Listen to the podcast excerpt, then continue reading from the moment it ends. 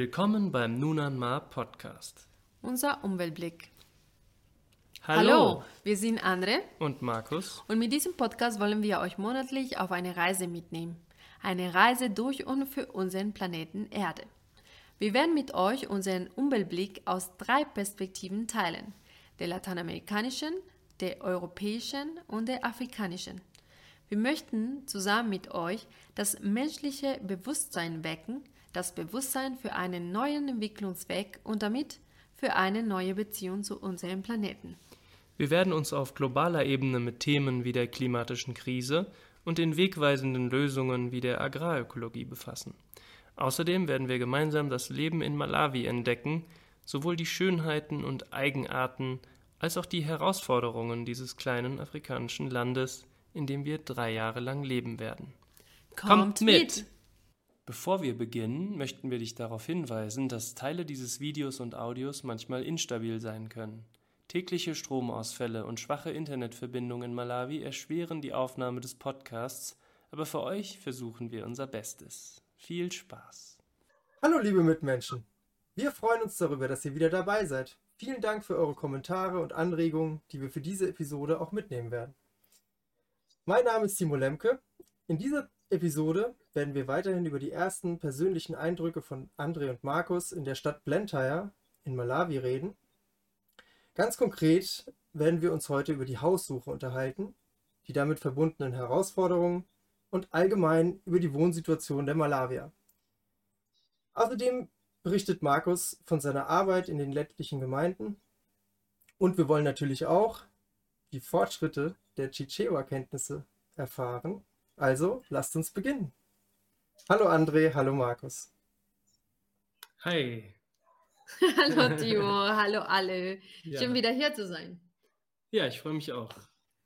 Ja, erzählt uns doch, wie eure persönliche Haussuche in der unbekannten Stadt Blantyre, Malawi, sich so denn gestaltet hat. Wie seid ihr da vorgegangen? Ja, wir haben zunächst 3 Kriterien aufgestellt, die uns wichtig waren. Die Nähe zur Arbeit, zu meiner Arbeit, die Nähe zu Nunas Schule und dass es einen Garten hat, weil wir gerne im Garten mit Pflanzen experimentieren, vor allen Dingen ich, und eben auch gerne unser eigenes Gemüse und Kräuter anbauen möchten.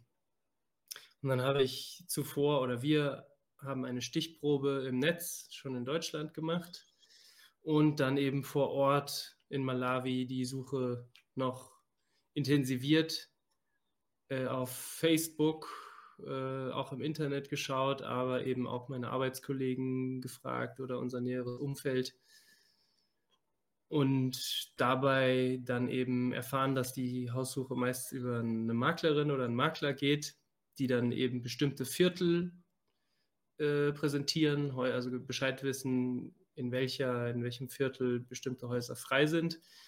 Und da haben wir dann uns eben mehrere Häuser an einem Tag angeschaut. Und zwar 5 von insgesamt 7, die wir angeschaut haben. Und haben gestartet in der Nähe von meiner Arbeit in Pingui, das ein indisches Viertel ist. So als kurze Hintergrundinfo gibt es in Malawi eben ca. 8500 indische Familien, die meist Muslime oder Buddhisten sind und hier Handel betreiben und sind entsprechend nicht mal 1% der Bevölkerung, aber sind dennoch sehr spürbar und sichtbar in Blantyre und wie ich gehört habe auch in anderen Städten. Nur waren in diesem Viertel die Häuser etwas zu groß und waren einfach ja, nicht in dem Zustand, in dem wir sie gerne gehabt hätten.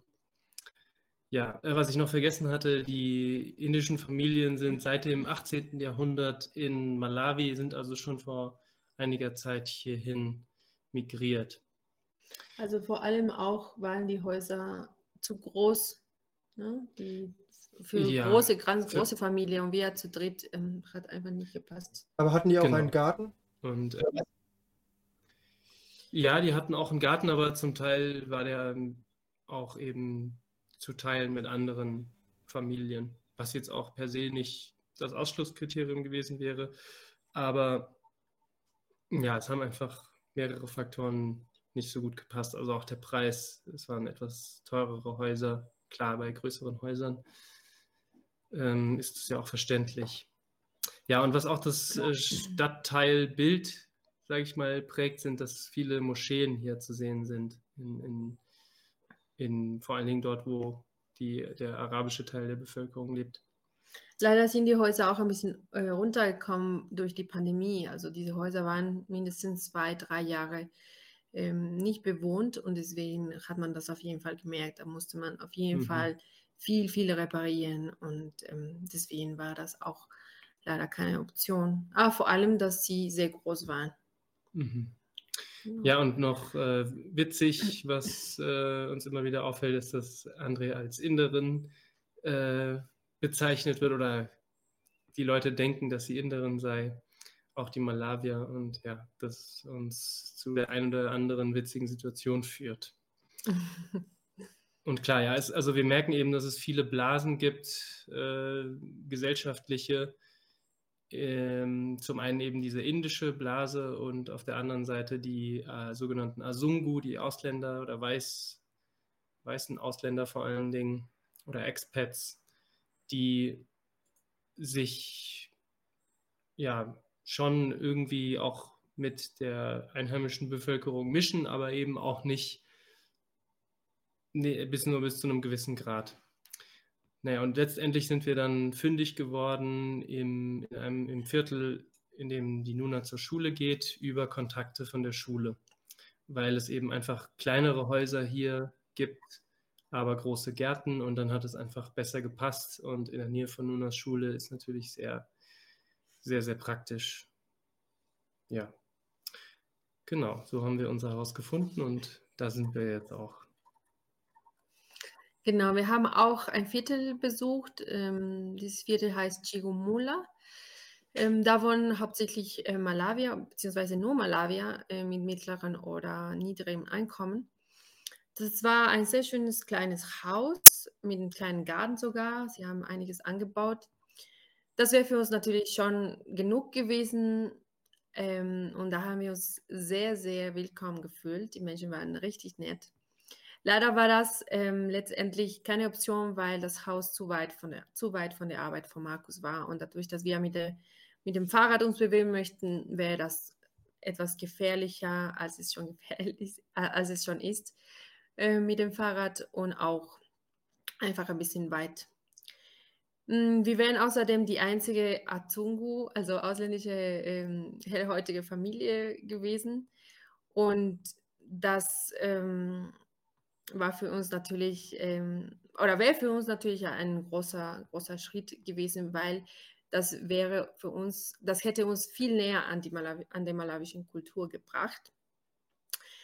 Leider wurde uns aber abgeraten davon, dass wir dorthin ziehen. Und die Argumentation war, dass unsere Sicherheit nicht gewährleistet wäre oder sei, was wir nicht nachvollziehen konnten, weil wir uns, wie gesagt, sehr willkommen uns gefühlt haben und klar wäre das außergewöhnlich gewesen, weil wir, wie gesagt, die einzige Familie gewesen wäre, die nicht aus Malawi kam oder gekommen wäre.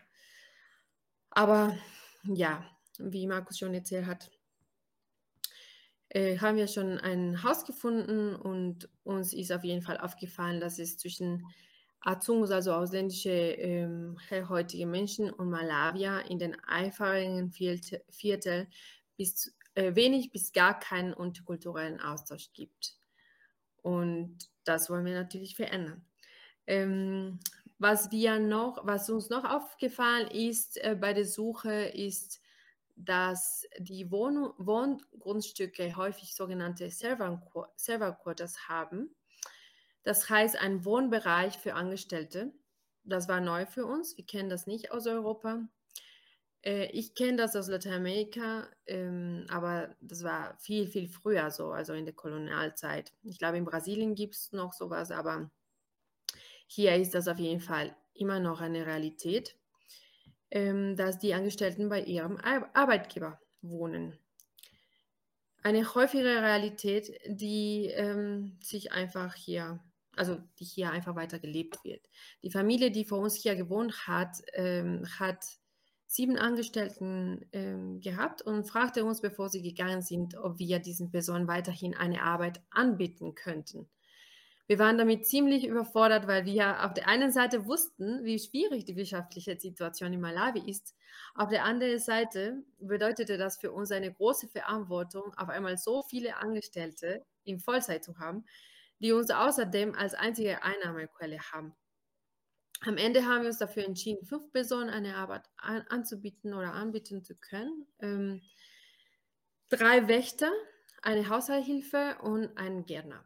Diese Personen arbeiten allerdings in Teilzeit und so haben sie auch die Möglichkeit, zum Beispiel eine andere Arbeit zu suchen oder zu finden oder einfach mehr Zeit für sich zu haben, weil davor haben sie von Montag bis Samstag gearbeitet, wie die meisten Malawier das machen. Und das für 50.000 Kwacha, das heißt ungefähr 50 $. Im Monat. Im Monat, genau. Und das Schöne dabei ist auch, dass wir gleichzeitig ein bisschen oder einen Teil der Lebensrealität dieser Menschen miterleben dürfen oder kennenlernen dürfen und natürlich auch ein bisschen Chichewa sprechen können. Obwohl bisher nicht die Einladung akzeptiert wurde, mit uns zu essen zum Beispiel. Ich habe das schon mal mehrmals gemacht. Sie essen lieber unter ihnen, unter sich, oder? Ja. Ja, sie essen lieber unter sich. Aber ich glaube, das kommt sicherlich noch, dass wir zusammen essen. Hier sagt man Pangono, Pangono, also langsam, langsam. Genau. Okay. Genau, habe ich das richtig verstanden? Ihr habt 3 Wächter. Wie sieht denn das Thema Sicherheit aus? Wird euer Haus da 24 Stunden lang bewacht? Oder wie sieht das aus? Nein, obwohl dieses Haus früher 24 Stunden überwacht wurde, also davor, haben wir uns dafür entschieden, dass das Haus nur in der Nacht überwacht werden sollte. Eigentlich wollten wir ja gar kein Sicherheitspersonal anstellen, weil wir das Gefühl haben, dass es nicht nötig wäre, aber das wurde uns so empfohlen. Ja, und es sind 3 Personen, die sich das abwechseln. Im Blantyre gibt es gefühlt überall Sicherheitspersonal. Ich spüre allerdings eine gewisse angenehme Grundsicherheit bisher in Malawi. Anders als in Nicaragua oder in Ecuador zum Beispiel, wo ich oft das Gefühl hatte oder habe, dass ich ein bisschen aufpassen muss oder mehr aufpassen muss. Klar sollte man zum Beispiel nach Sonnenuntergang nicht mehr unterwegs sein oder allen Fällen, die ja einen Hund anzuschaffen zum Beispiel. Oder wir werden auf jeden Fall sehr, sehr viel von vielen Passanten auf der Straße beobachtet. Durch unsere Hautfarbe erregen wir einfach Aufmerksamkeit. Das wird wahrscheinlich aber mit der Zeit wissen, weniger sein, auch wenn ich nicht so hell bin, also bin ich trotzdem, Markus hat das ja schon erwähnt, dass ich als Inderin behauptet werde, aber manchmal sind sich die Menschen nicht so sicher, sobald ich dann anfange mit denen zu agieren, dann wissen sie nicht so genau und dann sage ich komme aus Südamerika und da muss ich erstmal Brasilien erwähnen, weil ansonsten ist das auch noch nicht so ganz ein Begriff hier. Aber ansonsten fühle ich mich richtig wohl auf der Straße. Die Straßen sind super lebendig, ganz viele Menschen und ja, und ich spüre also auf jeden Fall eine gewisse Sicherheit. Aber trotzdem müssen wir aufpassen, ne? Wir sind noch nicht so lange da und man merkt einfach, in der Kultur gibt es diese Sicherheitsaspekte, die wir weiterentdecken werden. In den Häusern, in allen Häusern gibt es Metalltüre in den Häusern selbst eingebaut. Also das Thema Sicherheit auch, jetzt einfach als... Genau. Ja, das sagt auch schon so viel, ne? Aber genau. Ansonsten, also bisher haben wir ein gutes Gefühl. Ja, also es klingt auf jeden Fall spannend und aufregend, die neue Erfahrung. Aber ich meine, ihr habt dadurch wahrscheinlich auch viel gelernt, ne? Auf jeden Fall. Ne? Ja. Ja, jeden Tag lernen wir was dazu. Ja. Ich habe auf jeden Fall noch eine Frage zum Thema Mobilität, wie ihr da zur Arbeit und zur Schule kommt. Ich glaube, ihr macht das mit dem Fahrrad, ne? Du hast uns da auch was mitgebracht. Ja, mit dem Drahtesel sind wir hauptsächlich unterwegs. Ich fahre jeden Tag mit dem Fahrrad zur Arbeit und bringe Nuna noch vorher zur Schule. Das sind ungefähr, ja, zu Nunas Schule ein knapper Kilometer und zur Arbeit dann noch weitere 4 Kilometer, die, ja, wo es auch teilweise ein bisschen bergauf geht. Hier sieht man auch aus unserer Einfahrt heraus geht es schon ein bisschen bergab. Wir wohnen auf einem kleinen Hügel. Mit vielen Bäumen. Mit vielen Bäumen, richtig, ja. Ja, das macht tatsächlich... In einem kleinen Bungalow. Ja, das... also wir fühlen uns auf jeden Fall sehr wohl dort und die Bäume sind auch sehr, sehr angenehm, bieten natürlich viel Schatten und es ist einfach kühler bei uns und irgendwie auch etwas feuchter, weil allgemein ist es ja auch trockener dort. Naja, und wir haben auch gerade gesehen, wie Nuna dann vorne im Korb gesessen hat und ich sie mitgenommen habe. Genau, ansonsten geht sie auch mal zu Fuß.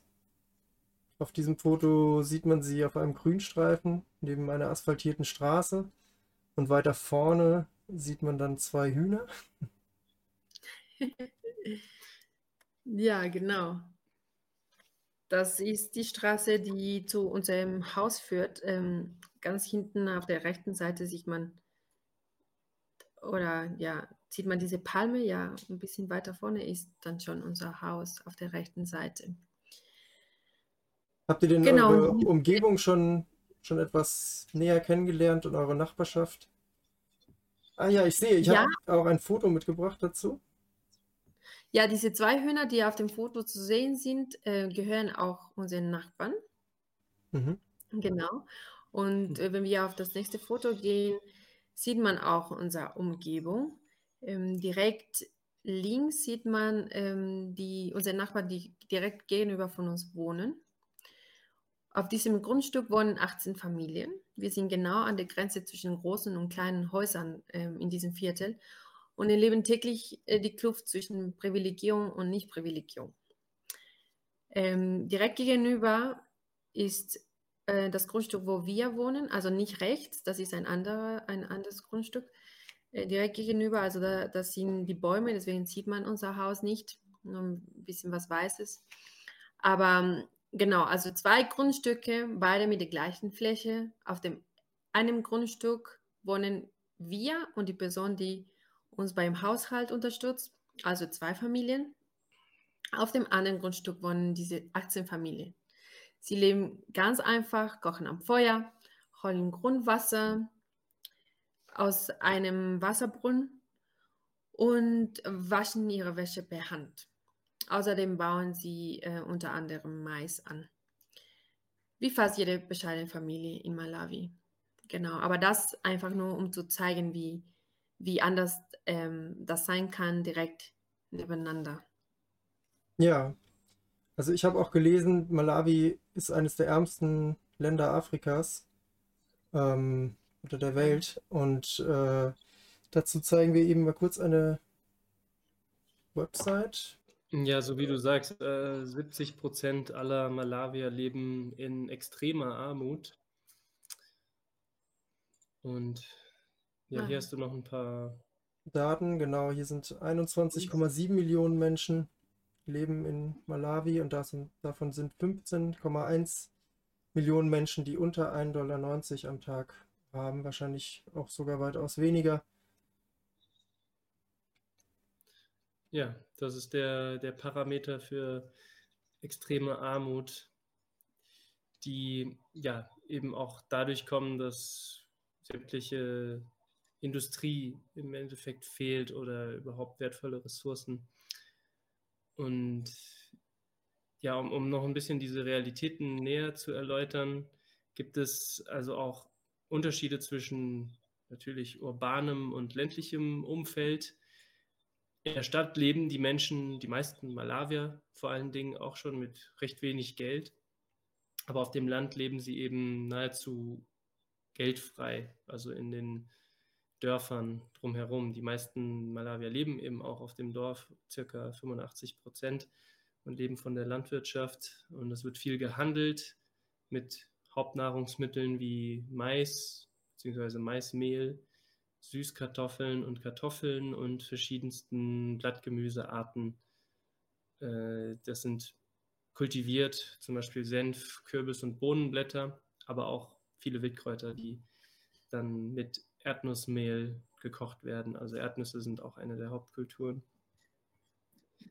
Und wie du es eben gerade erwähnt hast, ich würde sogar behaupten, dass die meisten Menschen weit unter €1 am Tag leben, wenn man das jetzt auf pro Kopf rechnet. Weitere Herausforderungen sind zum Beispiel die hohe HIV-Rate im Land, die bei knapp 12% liegt, bei einer mangelhaften medizinischen Versorgung. Dabei sind Frauen hauptsächlich benachteiligt, also vor allen Dingen Mädchen leiden auch unter HIV, mehr noch als Jungs, und fast 30% aller Mädchen unter 18 Jahren werden zwangsvermählt in Malawi. Und ja, Frauen- und Menschenrechte sind rechtlich gesehen noch kritisch in einigen Bereichen. Ja, und was die urbane Realität angeht, also die Menschen aus den Dörfern, die sogenannten Villages, kommen in die Stadt, um eine Arbeit zu suchen, zu finden, um dann dieses Geld in die Villages zu schicken, oder nicht Geld, sondern irgendwie was einzukaufen und das dann zu transportieren. Die meisten Menschen laufen zur Arbeit, die sich ein Fahrrad leisten können, fahren dann Fahrrad oder Motorrad, aber ein Auto zum Beispiel ist für diesen Teil der Bevölkerung unvorstellbar für das ganze Leben. In der Stadt wird diese Dorf- oder Village-Kultur teilweise weitergelebt. Es bilden sich kleine urbane Villages sozusagen am Rande der Stadt oder in der Stadt auch, haben wir ja schon mal gesehen. Oder ebenso wie es bei uns gegenüber, ne, wie ich das gerade erwähnt habe. So lebt man auch auf dem Land. Genau, da wäre meine nächste Frage. Habt ihr denn Kontakt zu diesen 18 Familien? Du hast ja schon erwähnt, dass es 18 Familien sind. Woher hast du denn diese Information? Ja, sie haben einen Gemüsestand draußen. Ich habe ein Foto zugebracht. Ich habe sie gefragt, ob ich diesen Gemüsestand fotografieren kann. Das können wir uns anschauen. Genau, da sieht man, der Gemüsestand sind vor allem immer Tomaten. Also Tomaten werden auch sehr viel konsumiert in Malawi. Das heißt, hier vorne sehen wir die Süßkartoffeln, richtig? Genau, das auch. Zum Frühstück mit Tee zum Beispiel, ganz typisch. Mhm. Oder halt als Püree für den Mittagessen. Und da sieht man auch, was Markus erwähnt hat, also diese Kürbisblätter oder Senfblätter auf der rechten Seite des Gemüsestandes. Das wird dort hauptsächlich verkauft, oder ein bisschen Fisch, also getrockneten Fisch. Weiter hinten, genau. Und Öl in kleinen Tüten auch. Ja, in ganz, ganz kleinen Tüten Öl oder Wasser. Genau, und hinter dem Gemüsestand sieht man schon die kleinen Häuser. Also ein bisschen sieht man das. Wo diese 18 Familien leben, und wir kaufen dort ab und zu Gemüse, und diese Personen reden hauptsächlich Chichewa, und dadurch, dass unsere Chichewa-Kenntnisse sich schon etwas verbessert haben, weitergekommen sind, kaufen wir schon auf Chichewa ein, und deswegen habe ich jetzt auch sie gefragt, wie viele Familien dort wohnen, und ich habe auch einfach ein bisschen mich mit denen unterhalten. Das sind ja unsere Nachbarn, und wir sind daran auf jeden Fall interessiert, sie näher kennenzulernen, eine Freundschaft oder eine Gemeinschaft aufzubauen. Man merkt, dass diese Menschen gar keine Azungu, also hellhäutige oder ausländische, auch nicht indische Kunden haben in diesem Gemüsestand. Man merkt das auf jeden Fall, und wir möchten diese Kluft der Privilegierung kleiner machen, indem wir mit diesen Menschen in Kontakt kommen, und wo für uns und für sie Geld keine große Rolle spielt in dieser Beziehung. Das ist unser großer Wunsch. Ja, das hoffe ich, dass das in Erfüllung geht. Danke. Schön, ja. Markus, du hast auch noch einige Dorfgemeinden schon besucht, ne? Erzähl uns doch ein bisschen über deine Erfahrungen und vielleicht können wir dazu auch ein paar Bilder schauen. Ja, sehr gerne.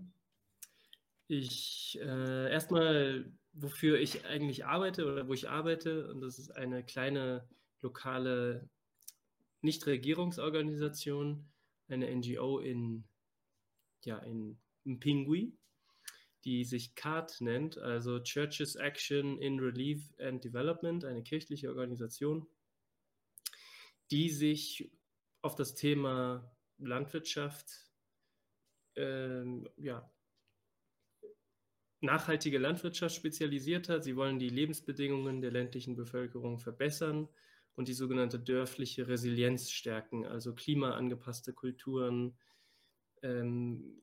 cleveres Wassermanagement, um jetzt mal zwei Beispiele zu nennen. Und ich habe 4 Districts besucht, also in Malawi werden die Regionen Districts genannt. Es gibt, glaube ich, etwas über 20. Und habe dort erstmal die lokalen Mitarbeiter kennengelernt und die Gemeinden, die in diesem Projekt der Förderung der Agrarökologie unterstützt werden. Und habe bei dieser Gelegenheit auch ein Orientierungstraining mit den Mitarbeitern durchgeführt im Bereich Advocacy für Agrarökologie, um das eben auf institutioneller Seite zu stärken und überhaupt erstmal zu wissen, was Advocacy ist. Ja, der Schwerpunkt, wie ich gerade angesprochen habe, sind agrarökologische Praktiken. Agrarökologie ist ein sehr weites Feld. Da gehört zum Beispiel auch Entrepreneurship dazu, also die wirtschaftliche Resilienz der Kleinbauern. Sie betreiben zum Beispiel Schweinezucht und Hühnerhaltung. Also das sind wenige und mehr würden das gerne machen und die werden dann unterstützt in diesem Projekt und werden mit Materialien ausgestattet. Und man möchte auch Menschen dazu motivieren, lokale Ressourcen zu nutzen, die häufig gar nicht beachtet werden oder entsorgt oder gar verbrannt werden, wie Reisspelze oder Stroh, das man zur Kompostherstellung nutzen kann. Oder eben auch menschliche Fäkalien. Das ist ein super wichtiges Thema, das immer noch tabuisiert wird, aber so langsam tut sich doch was und im Kleinen wird Permakultur auch betrieben und dann werden diese Fäkalien auch als Ressourcen betrachtet. Ja, dann gibt es auch noch weitere Stichpunkte, die verbessert werden, wie zum Beispiel Fruchtfolgen, Mischkultur, Agroforst, Gründüngung, um ein paar zu nennen. Ja, erklär doch ein bisschen mal, die Begriffe hat, glaube ich, noch nicht jeder gehört.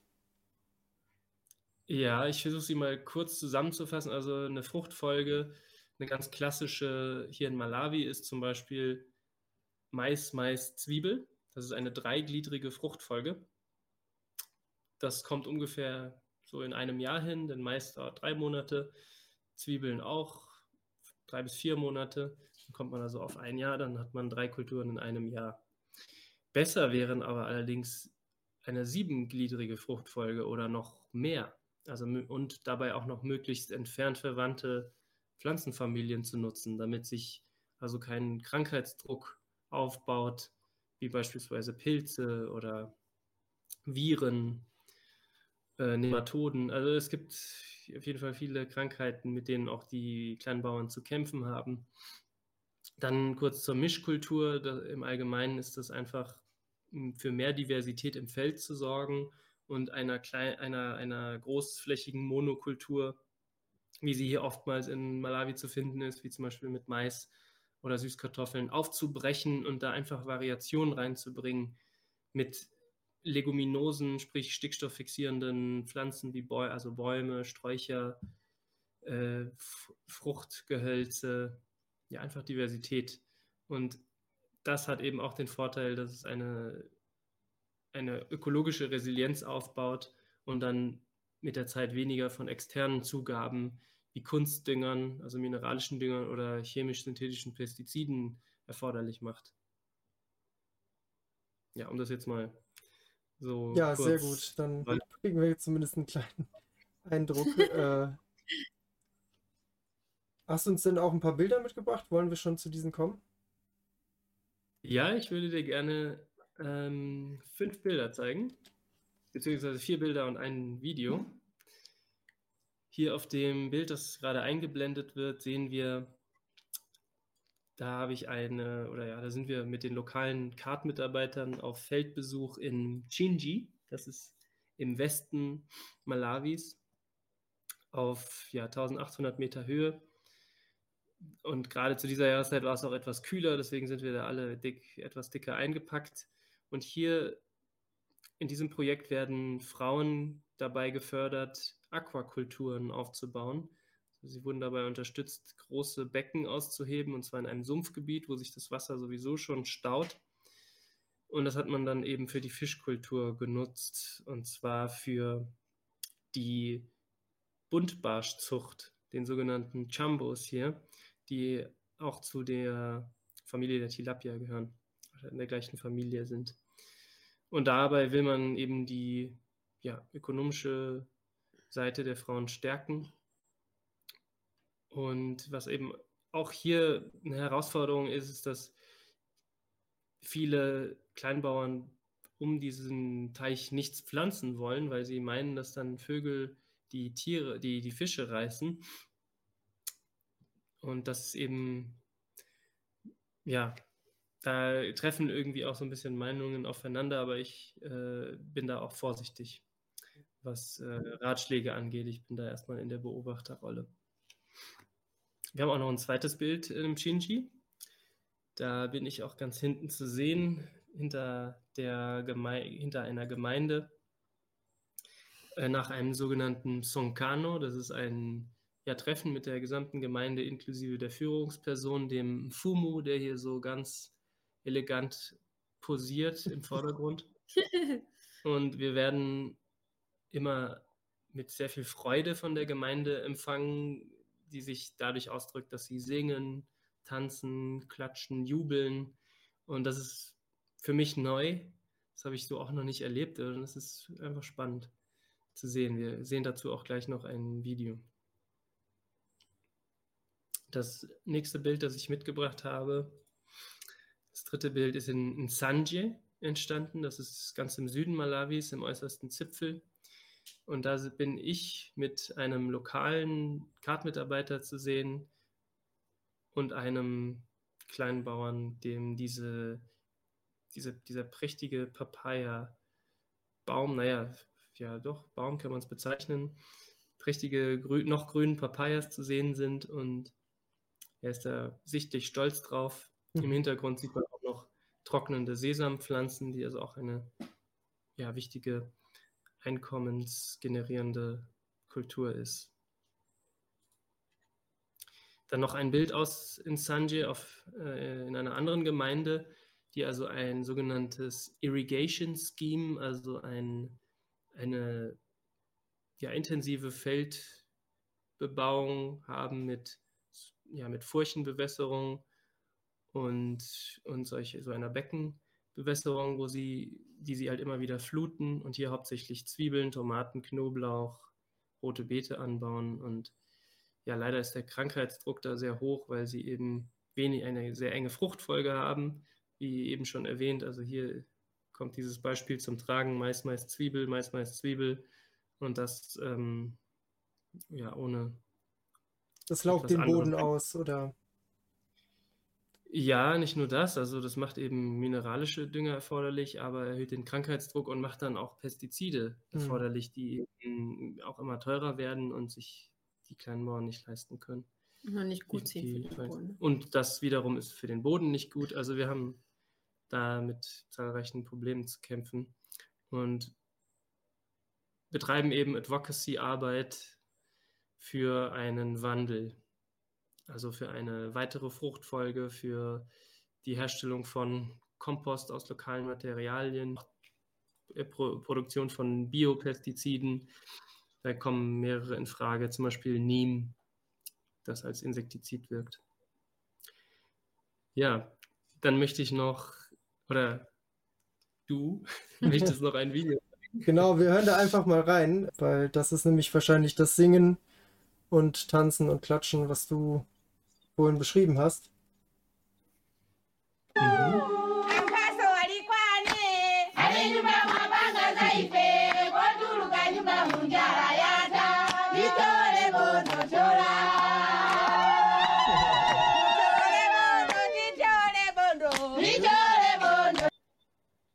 Ja, sehr schön. Das hört sich sehr schön an. Und was mir auffällt auch direkt ist, auf den ganzen anderen Bildern haben wir auch relativ wenig große Bäume gesehen. Und hier sehen wir einen großen Baum. Warum existiert dieser? Ja, das ist eine gute Frage. Ja, genau. Also das ist eben im Zentrum des Dorfes, auch wenn es wirklich ein winziges Dorf ist. Ein Baum spendet einfach Schatten und das ist dann angenehm, wenn man da drunter sitzt. Also das ist ein Dorfgemeinschaftsplatz sozusagen. Genau, und das ist ein riesiger Mangobaum, der nicht nur Schatten spendet, sondern zu seiner Zeit dann eben auch massenweise Früchte. Ja, cool, sieht auf jeden Fall sehr schön aus. Ja, dann wollen wir doch zum Schluss noch einmal eure Chichewa-Kenntnisse überprüfen, ob ihr denn auch schön Fortschritte gemacht habt. Ja. Okay, dann werde ich Markus fragen. Dann werde ich mit der Standardbegrüßung anfangen, was wir auch letztes Mal gemacht haben. Und dann werde ich Markus fragen, wo er wohnt und ob er glücklich ist, da wo er wohnt. So, fangen wir mal an.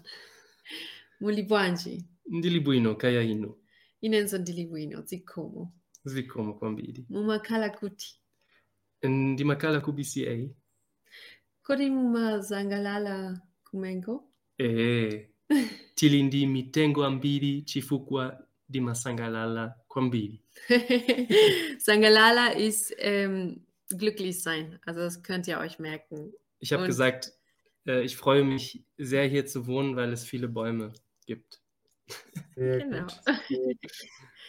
Genau. Ja, das sind auf jeden Fall schon spannende Eindrücke, die ihr da mitgebracht habt.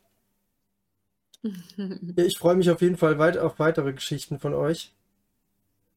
Ja, bin gespannt, was ihr uns noch so mitbringt.